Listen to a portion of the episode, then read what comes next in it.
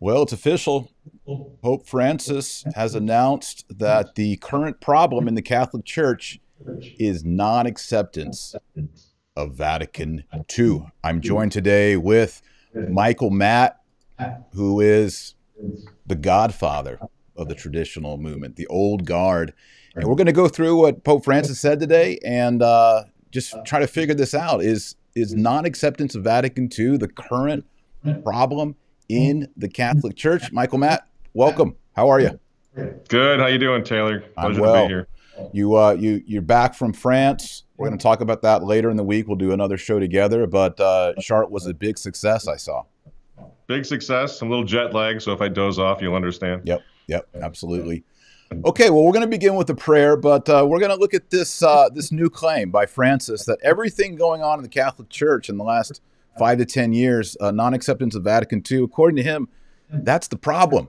Before we get into it, we're going to pray the Our Father together. Oremus in nomine Patris et Filii Spiritus Sancti. Amen.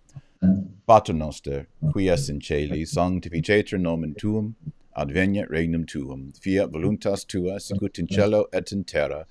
Panem nostrum quotidianum da nobis odie, et imite nobis debita nostra, dicut et nos dimittimus debitoribus nostris, et ne nos inducas in tentatione, delibera nos a malo. Amen. Nomine Patris et Filii et Spiritus Sancti. Amen. All right, let's get into it real quick. Uh, Michael, I can hear my voice coming back over. Uh, is there a way to turn down maybe your audio just a little bit? What do you think? Is that? Yeah, how's that? Oh, how about is that any better? Testing one, two. Testing one, two. Uh, it's barely there, but I think it's a lot better. I think we can work with that. Okay. Okay, so Francis he says, here's the quote The current problem in the church is precisely the non acceptance of the Second Vatican Council. Michael Matt, what do you say? Is that the problem? What's he talking about? no. I mean, once and for all, would he define what it is about Vatican II that we are supposed to accept as faithful Catholics? You know, is there is there some new dogma defined in the council that we're supposedly rejecting? And if it's not dogmatic, then what are we talking about? Just the spirit of, of the council? Apparently, that's what he's talking about. And that would be the same spirit, by the way, that Pope Benedict, his predecessor, said ushered in an age of, of disintegration in the church, where monasteries and convents closed and people lost track. A crisis, he said. The spirit, the council of the media that Benedict said. So this is to me, it's just absolutely absurd that he comes out and says he's basically saying, whatever I say the council means is what you must accept in order to be a faithful Catholic. Apparently, Taylor, I'm not sure. But the fact that he will not define what it is that we're supposed to accept or what we're rejecting about Vatican II, to me, that's the story. What is it, holiness? Yeah, and I think, you know, I, I cast my gaze, you know, over the church and I see, you know, that raw deal in China that Francis pursued. I see the Theodore McCarrick aftermath scandal. I see almost all the German bishops allowing, promoting same sex blessing unions, uh, massive hemorrhaging of young people, decline in vocations, religious orders. I mean, you and I, we, I mean, any layperson could create a, a punch list of 12 items of serious problems in the Catholic Church. And apparently, the biggest problem is there's people who want to go to the traditional Latin Mass as it was celebrated for well over a millennia, millennium, centuries and centuries. And then you raised the great question is, well, what is the dogma in Vatican II that is infallible that we must assent to with faith? Where is that list? What is it? And it's never come. It never has.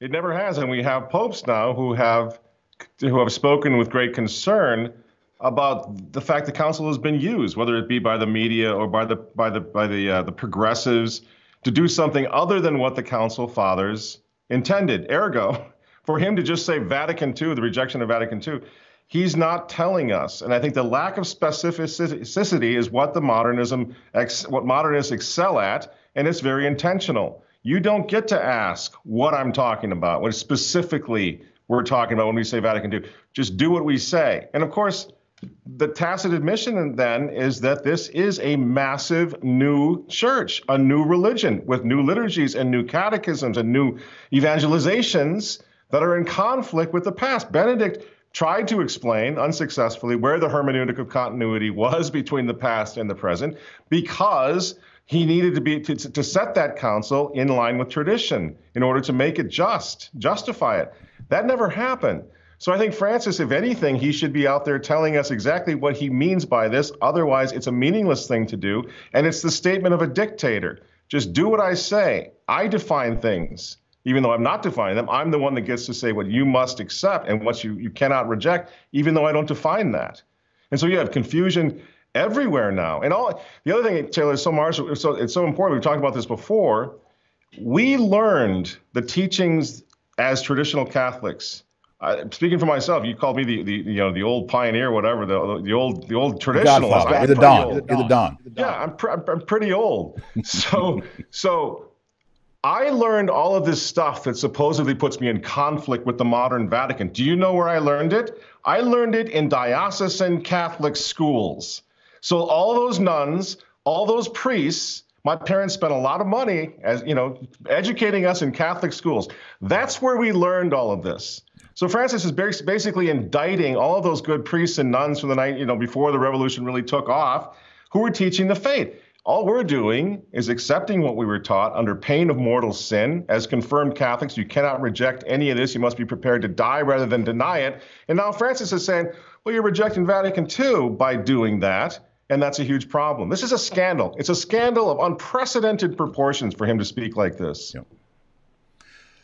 Here's, here's more of the quote Restorationism has come on the scene to gag the council. The number of restorationist groups, for example, there are many in the United States, is staggering. An Argentine bishop told me that he had been asked to administer a diocese that had fallen into the hands of these restorers. They had never accepted the council. There are ideas, behaviors that arise from a restorationism that basically did not accept the council. The problem is precisely this that in some contexts, the council has not yet been accepted. It is also true that it takes a century for a council to take root. We still have 40 years to take root then. So he's using this term restorers. Yeah.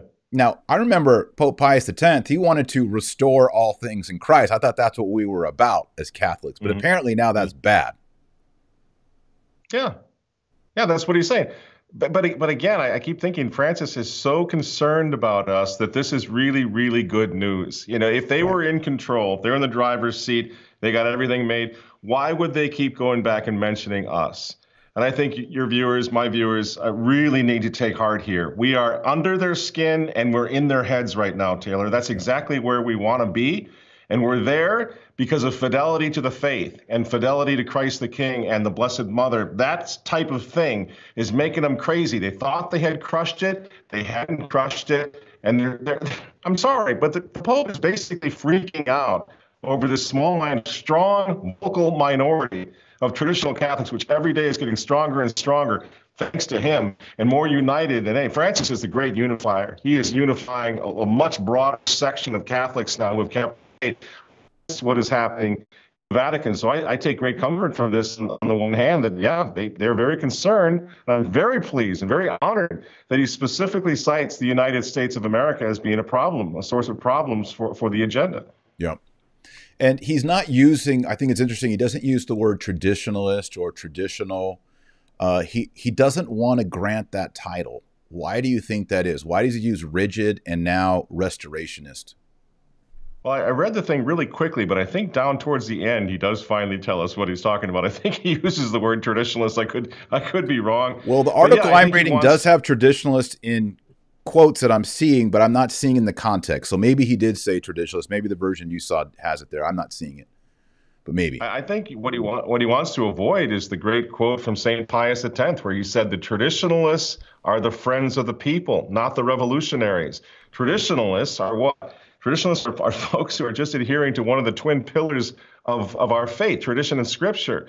If he uses that too much, a lot of people, when they're looking at the chaos in the church right now, are going to obviously say, What's wrong with tradition? Why, why, why is he opposed to people who are adhering to the traditions of his own church? That doesn't make sense. So, in typical modernist fashion, come up with some new nomenclature. Let's call them rigorous. Let's call them extremists. Let's call them haters, whatever it takes, rather than. And this is where I think you're, you know, our, our, all of us, your, your viewers, can take such comfort because we're not inventing anything new here. We're not starting anything new here. We are simply believing, living out the faith as it was handed down to us from our fathers.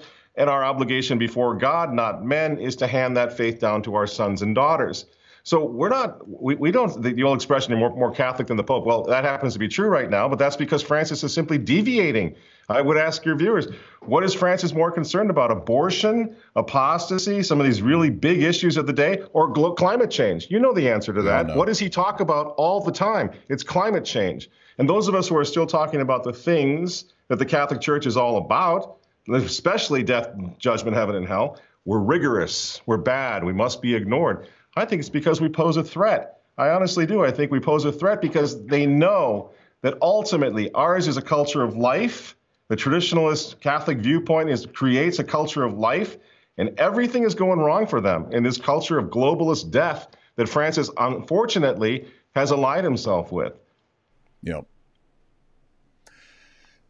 Do you think that the obviously he's following what's going on in the United States? There are some loud, prominent voices amongst the priests, amongst the laity, growing, expanding the traditional Latin Mass, the traditional movement. Is, is it something about the American ethos or is it because we have more disposable income? Why is it that the United States has so many traditional Latin masses? Are we a rebellious people? what is it? Well, we started in a rebellion. That's that's true, but I think you know most of us are grandsons now, granddaughters of, of Catholic immigrants who you know that was very important to the immigrants. I know in my case, German and Irish. It was very important to preserve the cultural heritage that had come from the old world. And that was like this with Catholicism. So that meant preserving Catholicism as well. And I think it's it's it, it has something to do with that, but also I think it has to do with this idea that that Americans have the reputation for thinking on their own. I wish they would think more independently right now because I think we're at a low point when it comes to that. But it's the same with the Second Amendment crowd, or you know, the, the, those who are uh, defending our civil liberties and our freedom and property ownership and the right to defend ourselves and the right to, you know, to, to, to have guns to, to protect our, our, our hearth and home. That creates psychologically a, a, not not rebellious, but an independent spirit that is being crushed everywhere right now. So if you look in Europe, I just came back from Europe. They've been living in, in uh, under the, the jackbooted, you know, the, the, the heel of socialism for a long time. So even Western European countries are very used to being told what to do, where to go, what lines to step into, and stay there and keep your keep yourself. Especially since the EU came in. So I think it's very important for all of us to understand that as Americans, we have much more freedom. We have a culture of freedom. We also have much more freedom, even still, to speak, and we are speaking. And I think it's so important right now when you see the globalist agenda sort of beginning to stumble right now. I don't know for how long, but they've got problems right now implementing this great reset. Americans have got to lead the charge. I'm talking about now American in general. And when it comes to the stumbling that's going on in the Vatican, with Francis having officially jumped the shark and having alienated huge swaths of Catholics, you know, all the way over to Marshall. It's a huge group of people now who see something very wrong in the Vatican. We, as American traditional Catholics, have an obligation before God, before our children, and before history to become more outspoken right now than we've ever been to stand up and fight, to seize this opportunity of weakness. And we know they're weak because even Francis is pixelated, is freaking out over us because we're still speaking out. This is a grace from God, it's a gift from God, but it comes with, I think, a pretty serious obligation to get off our duffs. Stand up and fight and make your voices heard. And you might be surprised by how many people are going to be wide open to, the, to, that, to that message that we as American traditionalists have the luxury right now of being able to present. Yep. When you consider that, you know, I remember interviewing you a couple years ago, and you said in the early days, like with your your parents and in the 70s and in the 80s, you know, it wasn't the case that you had a traditional Latin mass in every city in America. Right now, you do pretty much, Mm-hmm. pretty much. Back then, not so much. But even still, it's pretty small. We're talking one, two, three chapels per city in America. I know it's different in other countries. But listen to what Pope Francis says here. He says the number of res- restorationist groups, for example, there are many in the United States, is staggering. Yeah. I read that and I thought, okay, well, there's SSPX and Fraternity of St. Peter and Institute of Christ the King and a few monastic groups and there's some Sede Vacantes, but I don't see the number of groups as being staggering. It's pretty, it doesn't take long to, to get your bearings in the traditional movement of who's who and where's where, right? What's he yeah. talking about here? I, I think he's talking about a spirit that's taking fire. And I guess I would cite as an example, you mentioned the early days of traditional Catholicism, and everywhere, you know, my father, you know, later on me when I came to the remnant, everywhere we went, we were like on defense and trying to defend the traditionalist position that we had. I don't know about you, but I find it just the opposite now. I can walk into conservative Novus Ordo parishes, which I just did yesterday, last Sunday. The priest after Mass said, Hey, I see your stuff, you know, on, on uh, your remnant TV stuff, and it's great that you're here this isn't some Pius X guy. This is a regular diocesan priest. So, so I, I think that that now there's this sense because people are not only seeing a theological problem or a liturgical problem in the church, now they're realizing the more the church, the church recedes and reduces, the less defense they have. And the more this whole secularist, godless, globalist juggernaut has just free and, and easy open season access on all of us. So it's not difficult to win recruits. And I think that's what he's talking about. He's talking about the fact there are there are lots of us, considering most people now are, and a lot of people, I would say most people are simply simply abandoning religion. And here you have this this this this fire inside the furnace, you know, in the United States in terms of religion, in the United States and France and in England, that's just burning and it's alive and it's got vocations and young families and big families. And if you're an old crotchety globalists sitting over there thinking you're going to win your little revolution and shut the church down forever, and you know anything about history, you're afraid. And that seems like a lot of people to you who are not, who have not been deceived. We've not been seduced. We've not been deceived. And now we're ticked. Now we're ticked off. And we're going to war, and Francis knows it. So I think, again, this is great news for us. We need to accept it in humility and as a grace from God but it's also a, a, wonderful and powerful challenge and much more encouraging, much easier to get involved in this fight than it was, as you say, in the early 1970s when it looked like they had won. And they were ignoring us completely by, at, at that point, by the way. Right. So this kind of thing comes into play with Traditionis Custodes. That seemed to be a big smackdown, and it was a big smackdown. It's a total reversal of Summorum Pontificum. The outcry was loud the outcry was universal. There were even Novus Ordo bishops and clergy in the outcry pushed back. And it seemed to me that Archbishop Roche had to back down and Francis had to back down. And instead of going after the right, which they still are, I mean, when I was in Paris, I was in Paris before you were, they said there were 15 Latin masses in Paris. Since Traditionis Custodes, there are now five. So they are definitely trimming the tree. Mm-hmm. That being said, so many more people, I think, are sympathetic to the traditional movement because they see what a mess the Pontificate of Francis is, and whatever he's against, people are like, well, maybe we should look into that a little bit. I think that's exactly right.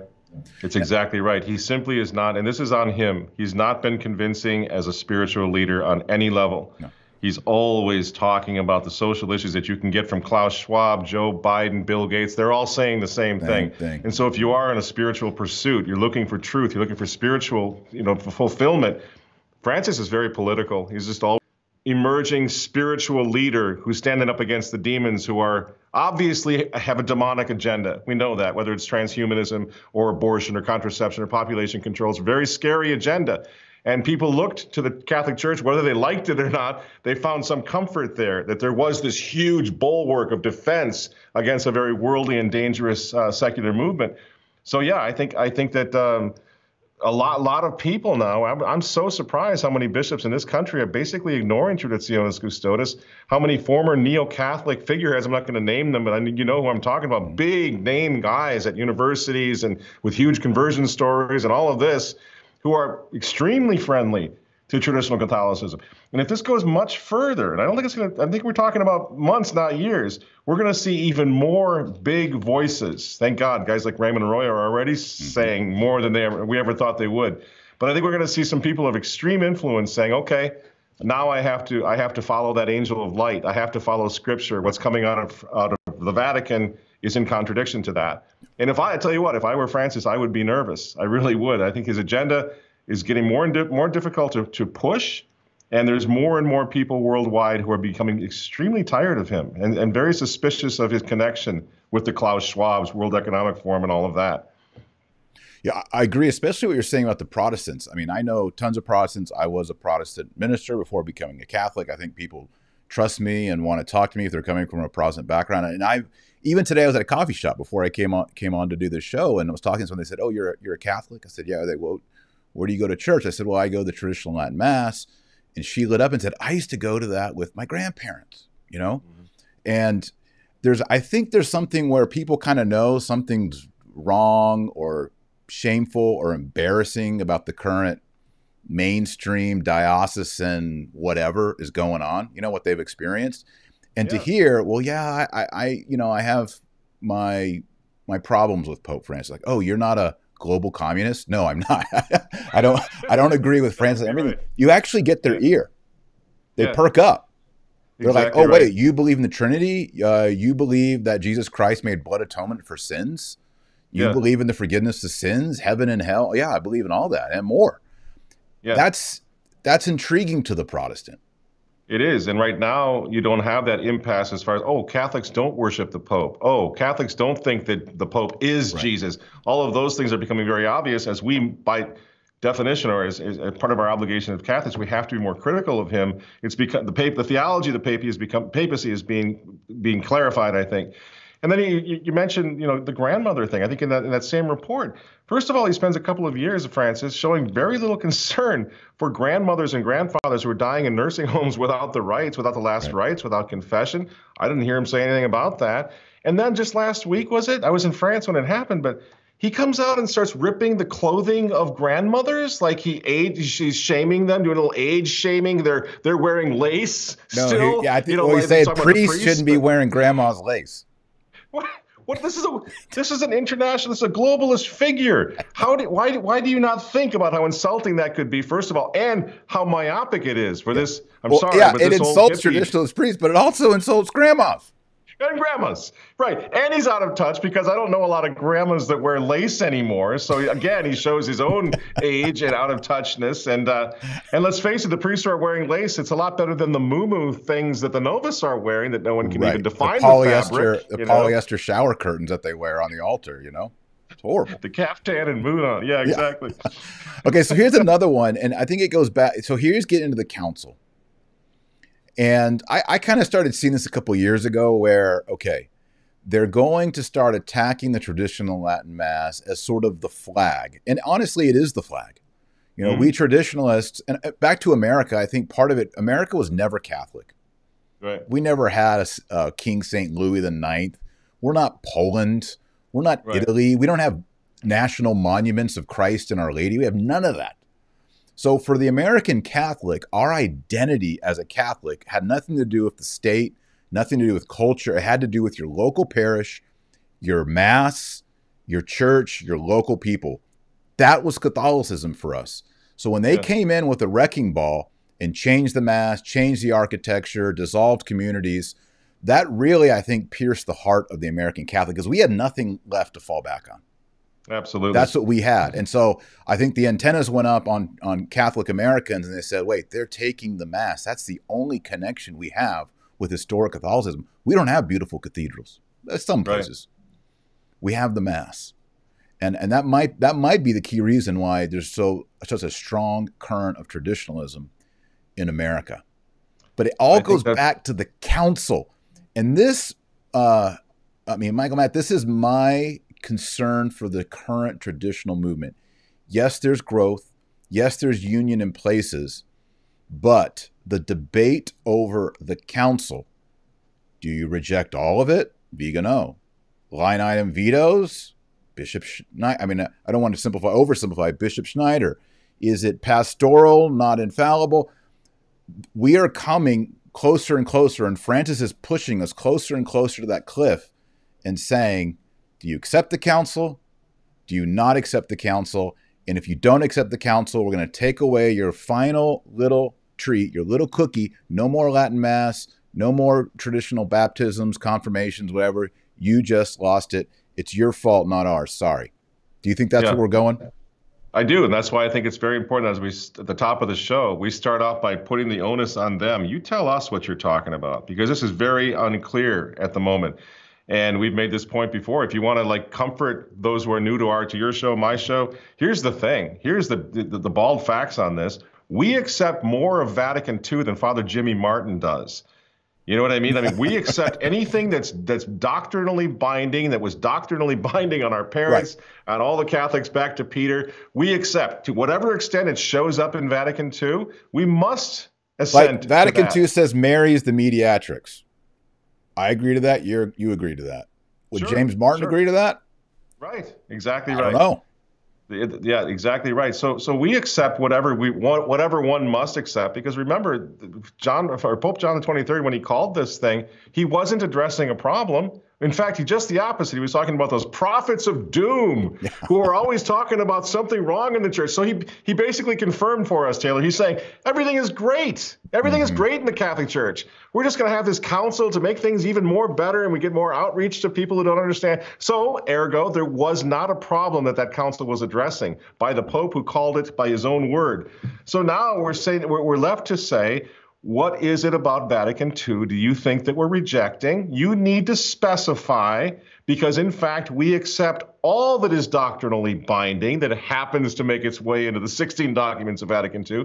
And the only thing that we may, may or may not reject is the novelty that bishops and popes have ever since said is up for some debate. Whatever's new in the council, something like collegiality or ecumenism or whatever, all, none of that is doctrinally binding. All of it is subject to debate a Catholic can reject it in good conscience. So Francis must remain mute about this, quiet about what he's talking about, because if he specifies, he loses, and he knows it. So he leaves it ambiguous. Yeah, as soon as he specifies, he brings out the yellow highlighter and highlights all these sections that are going to mm-hmm. be debated and uh, that are the controversial passages. Yeah, he just yeah. wants everyone to sort of, you know, just roll over and accept it. Right. Right, and, and and the thing is that the documents of Vatican II, most Catholics haven't even read it. I would wager to say many, many traditionalists have not bothered to slog through it.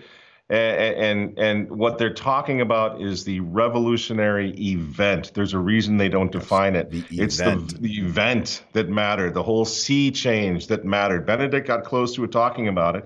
Personally, I think that the answer for traditional Catholics just look them dead in the eye and say, You tell me what you're talking about. You prove that I reject anything doctrinally va- binding in Vatican II. Over and above that, I am not interested in your hippie Woodstock Council anymore. I'm done with it. That was like my grandfather's era. We're, right. we're, we're done with whatever the Vatican II Woodstock thing yeah. is that y'all love so much. It's irrelevant to us and to our children. I think we put the onus back on them. You tell us exactly what you're talking exactly. about, and then we'll talk. Did you see? I, I, did a show on it yesterday. Did you see in Chicago and Pentecost the Kool and the Gang mass? Mm, I don't think so. What well, they it? had. Uh, they're like, let's shake it. And it's like celebrate good times. Come on, and they're all dancing and all, you haven't you haven't seen this shot? Oh, oh my goodness! France. It's in Blase Cupich's diocese, and then a guy comes out in the sermon and he has the big bubble wand with the giant bubbles Saw that. Yeah, yeah. yeah. So that's the same mat. Yeah, it's the same thing. Okay. It's just, I think it's the same priest also who did the guitar benediction thing. Right. So in Chicago, yes. you can have bubbles, you can have Kool and the Gang, you can do blessings with cigar, uh, with cigars, uh, with guitars, but yeah. uh, you probably could use a cigar for incense uh, actually if you want to do that. Right. But you can't. Right. You cannot celebrate the mass that was celebrated in every church in that diocese in 1960. No way. Yeah. Yeah. Don't and you, know you what, dare. Exactly. One thing I did notice, somebody sent me the bubble clip when I was in Paris yeah. at the pilgrimage, and uh, when I looked at the at the uh, congregation, it's all white hair. They, they got no they got no future. Kids, young people, to see through the absurdity of some idiot up there you know, trying to out Gene Simmons, Gene Simmons, or whatever. In this case, he was in his bubble. Uh, this is not effective for for kids. it's only effective if you happen to get out of the nursing and, and what's home. crazy and, is everyone's going to church that day. Ah, clapping. It's like, come on. It's one of the dumb bubble ones. They do this at a kid's birthday party uh, hundreds of times every Saturday in America. This is not. Yeah. Ugh unbelievable. It's, but what's what's sad about it is it's almost like they're burying the church. It reminds me of Biden. You know, that he, it's all on purpose. They're trying to phase out the executive branch of the government by putting this foolish old man up there. I, I sometimes think liturgically in a, in a diocese, an archdiocese like Chicago, they're doing the same thing. They're just driving the church into the ground. They don't care that it's not, it has no future. That's fine with them. They want it out of the way. You know. That's judgmental on my part. I could be dead wrong, but that's the hunch. I can't imagine that the ineptitude is their alternative. They would be that inept as far as how to generate interest in the liturgy in Chicago. Man, that's pathetic. All right, there's one more part here. It's at the very end, and I think this is the most. He's trying to be cute. He's trying to be winsome, but it's the most defeatist thing that he says. He says, It is also true that it takes a century for a council to take root we still have 40 years to make it take root, end quote. To me, that's a defeat. He's saying there's these staggering numbers, they're not accepting the councils. It's 60 years, six decades, and they're still having to fight these traditionalists and stamp out the Latin yeah. Mass. Yeah. He's, he's admitting a major failure here. Absolutely. On their part. Absolutely. Yeah, absolutely, he is. No doubt about it. And especially, once again, especially since the council didn't address any outright heresy. It wasn't called to address a certain problem in the church. So in those cases where you had to have a longer time after during the Arian heresy or whatever to or after Trent to sort of unpack the definitions that were brought in to fight the heresy, it would have taken a little longer. But there really is no need for this to take any time. No doctrine was defined at Vatican II. So he's basically saying all the you know all, all the, the the bells and whistles and, and the happy thoughts clowns and everything that was going on at vatican ii nobody cared. Everybody moved on and now they're going back to what works. Yep. and he's really upset about that. So he's got 40 more years to convince us that this is what we want. And obviously all indicators at the moment are nobody wants it. If you're under 70 years old you don't want it. You don't want it. Don't want it. Well and you think okay so uh, council of nicaea was ad 325 the next council was uh, Constantinople 381. All right, so that's about 60 years. Man, they had Arianism smacked down and by 381. Yeah. I mean, there was some decades there in the 350s where things were looking pretty rough. But you know, they they brought it to a close, and that was on the very heart of Christianity: is Christ fully God and consubstantial with the Father? Right. What are we even talking about with Vatican II? What are II? we talking about? Exactly. And don't forget also, they would have been, you know, they would have been disseminating the information from the council fathers, you know, after those early councils, right. probably on horseback, maybe on foot. Yeah. It was much letters. more difficult. Now we have the internet. You can find out what's happening immediately. And we already see how ineffective they are. They, I was at the, the Synod on the sex scandal. I was at the Amazon Synod. Yeah. You know, what happened out of the, as a result of that? Who got the word? Who cares? Nobody. Nobody's interested in them unpacking the bags of their little their little shindigs in Rome that that really weren't that meaningful to anybody anyway. Yeah. Even like with the synod on synodality, they're making a big deal out of listening. Nobody cares. So participation really is more... so small. The numbers they're putting out are mm-hmm. so small. You know, like you'll have a diocese of a million people, and it's just like maybe a thousand or a few thousand people participating. Yeah. What is that? Yeah. Yeah. It's not. No one cares. Yeah it's it's it's it's it's, so I, I think for him to suggest that we still need 40 years uh, to figure this thing out, especially after what Benedict said back in 20 in 2013 that this was just a crisis that came out of the council and that we need to figure out what went wrong at the council. Um, it's on their it's on them to try to figure this out. All we know is we got chaos, we got empty pre empty churches, empty seminaries, abusive priests, a massive sex scandal since Vatican II, especially. Not only there were problems before, but especially since Vatican II. And he needs 40 more years to have Vatican II save the day. This is disingenuous. This is this is a revolutionary who's aging, and he realizes it's not what it's not taking off like he had hoped, and he's getting desperate. Praise God yep. for that. And he doesn't have 40 years. Yeah. So now yeah. we'll see what happens in the next conclave. He's got that stacked. Yeah. But but you know we have we have supernatural supernatural gift of hope. Yep. Lots of things happen. Think of Pius IX and, and popes that were intended to be liberal placeholders or liberal pontificates, and and and the Holy Ghost intervened. The church is getting toward the bottom now as far as its ability to come back, humanly speaking. Who knows? I've been hearing some pretty. I don't want to. I don't want to push this any any more than what it is. Just rumors out of Rome that there is, and I'm sure you've heard them too. There is a strong sense that, that many of the cardinals are beginning to gradually, finally, thank God, beginning to wake up to this thing. Because uh, it's not going to help them either. The church is becoming so sort of uh, degraded, if you will. There isn't a lot of pomp and circumstances left. There's not a lot of excitement about being a Catholic bishop anyway, let alone if at the end of this synod on synodality, if you take the biblical approach to sodomy, you might end up in jail as a Catholic bishop. You might find bishops saying, in self defense, let's see if we can't find a Catholic guy to, exactly. to become the next pope. And not you know? Francis 2.0, which would be right. a disaster. Exactly right. All right. Well, great. Thanks for your commentary. And uh, we're going to be back later in this week. We're going to talk about the success of the pilgrimage to Chartres. How many people came? 20,000 this year, walkers. 20,000 people. The yeah. pictures were amazing. I, I mean, my, my soul was warmed just looking at all the young people, all the pre. How many priests?